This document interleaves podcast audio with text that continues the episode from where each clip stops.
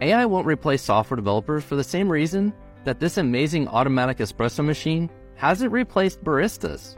Instead, I can just have a macchiato more often and for a lower cost whenever I want. AI will do the same thing for software development. We will have more software developers and they will be more productive. We will have more code eating the world, all while drinking more macchiatos. Shortcast Club